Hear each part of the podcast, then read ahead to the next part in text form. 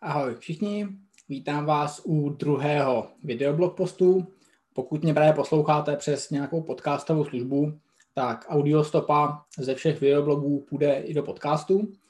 A dneska budeme se bavit i malinko o nějakém grafu. Budeme tady mít čtyři obrázky, takže pokud vás to bude zajímat, otevřete si web pohledemtrenéra.cz a otevřete si ten, ten článek a tam ty čtyři obrázky budou, nebo respektive celý tohle video.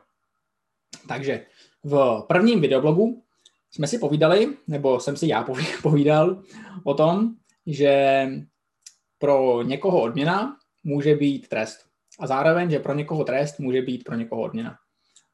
Prostě vnitřní nastavení člověka je individuální a každý se chová úplně jinak. A to jsou věci, které my jako trenéři v celku vidíme, nebo bychom měli vědět, a, nebo vidět, jak se člověk chová a jak s ním nakládat, jak ho motivovat, a, jak ho chválit a jak mu umožnit dosáhnout těch cílů, který chce dosáhnout. To, co vidíte teď za mnou, tak je záznam z protokolu, je to záznam výkonu, je to záznam z protokolu testování, kdy jel sportovec pět minut, minutu jel velmi volně a pět minut zase šlapal a další dvě dvojice pětiminutové šlapal zase na vyšším výkonu. Takže to je pět minut, minuta volně, pět minut, minuta volně, dalších pět minut na vyšším výkonu a tak dále a tak dále. Jeli to tři sportovci.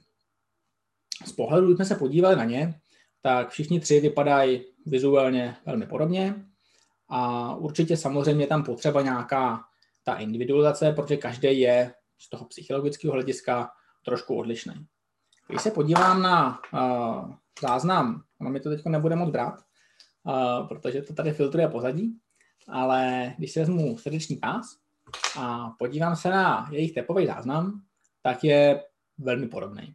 Prostě těch pět minut to roste ta tepovka, pak malinko spadne a pak zase roste. Prostě to je čára, která takhle kontinuálně roste, jako roste ten výkon a všichni tři dosáhli velmi podobných výkonů, protože prostě výkonnostně jsou objektivně velmi podobný. Teď se podíváme na záznam z téhle krabičky, to je Moxina, která měří množství krve svalů, to je ta červená čára, a množství kyslíků v té krvi, to je ta modrá čára. Tady vidíte, že v té pauze, vždycky, když tu minutu nešlapal, tak mu to množství toho kyslíku vyletělo nahoru, což je logický, kyslík je palivo, používáme ho pro sportování, takže mu to vyletí nahoru, když nesportuje. Jakmile začne sportovat, tak mu to začne padat. No a to množství krve, jakmile se ten sval uvolnil, tak mu taky vyletělo nahoru. No, takže ten sval pracoval, jakmile se uvolnil, tu minutu nešlapal, tak mu to množství krve v tom svalu vyletělo nahoru. To je poměrně takový, řekněme, racionální vysvětlení, No a člověk by řekl, že takhle se budou chovat stejně, jako se choval uh, ten tepový záznam, velmi podobně, tak uh, že by se takhle měli chovat všichni tři. To není úplně pravda. Tohle to je druhý z nich. Jednak tady vidíte výrazně větší rozptyl té modré čáry, což by ale mohlo být daným měřítkem, takže to nás úplně zajímat nebude. A ta modrá čára má chování velmi podobný, takže spadne to dolů, spadne to ale úplně dolů a vyletí to hodně nahoru. Nějaký niance tam úplně řešit nemusíme. Co je zajímavé, je to THB, ta červená čára. Protože jakmile uh, jednak mu to celou dobu roste, když se podíváme ten první obrázek, tak uh, je to takový jako spíš placatější jo? v té práci tenhle sportovec, mu to v té práci, když pracuje, a mu to velmi roste.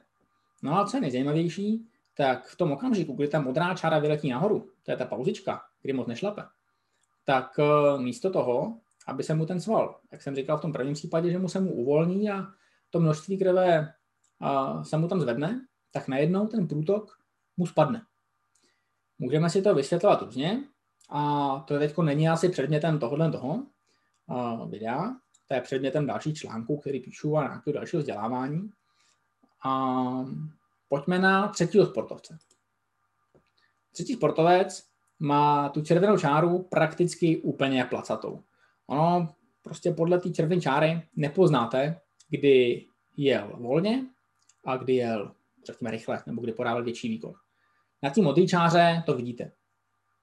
A tenhle ten tam měl na konci ještě nějaký spurt, kam až se dostane, ale ten trend je tam prostě úplně, úplně jiný.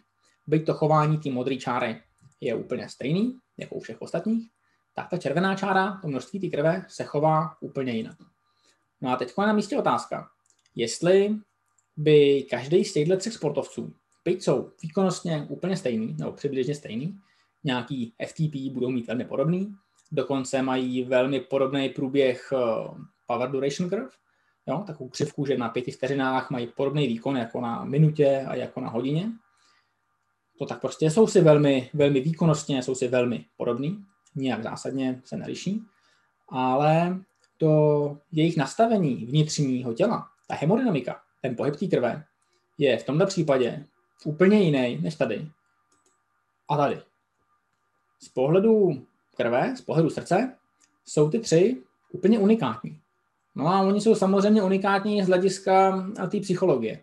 Takže tady je jasný důvod, proč eh, někomu z nich bude fungovat nějaká tréninková metoda a dalším dvěma nebo dalšímu jednomu bude fungovat úplně jiná a proč je potřeba nějaká individualizace.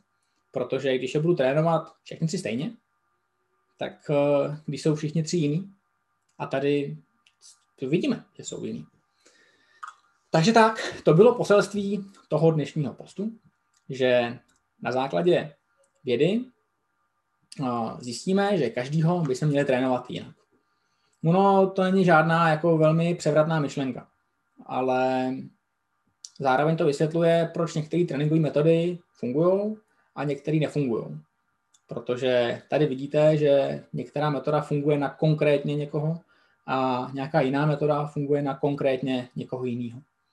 A to rozdělení můžeme právě udělat nejenom uh, tou psychologií, že víme, jak s tím člověkem pracovat, ale třeba se můžeme podívat i na tu hemodynamiku a podívat se na to, co bychom měli trénovat, jak dlouho bychom to měli trénovat, jak dlouho odpočívat a tak. Tak jo, mějte se krásně a v této korona době zkuste nějak sportovat.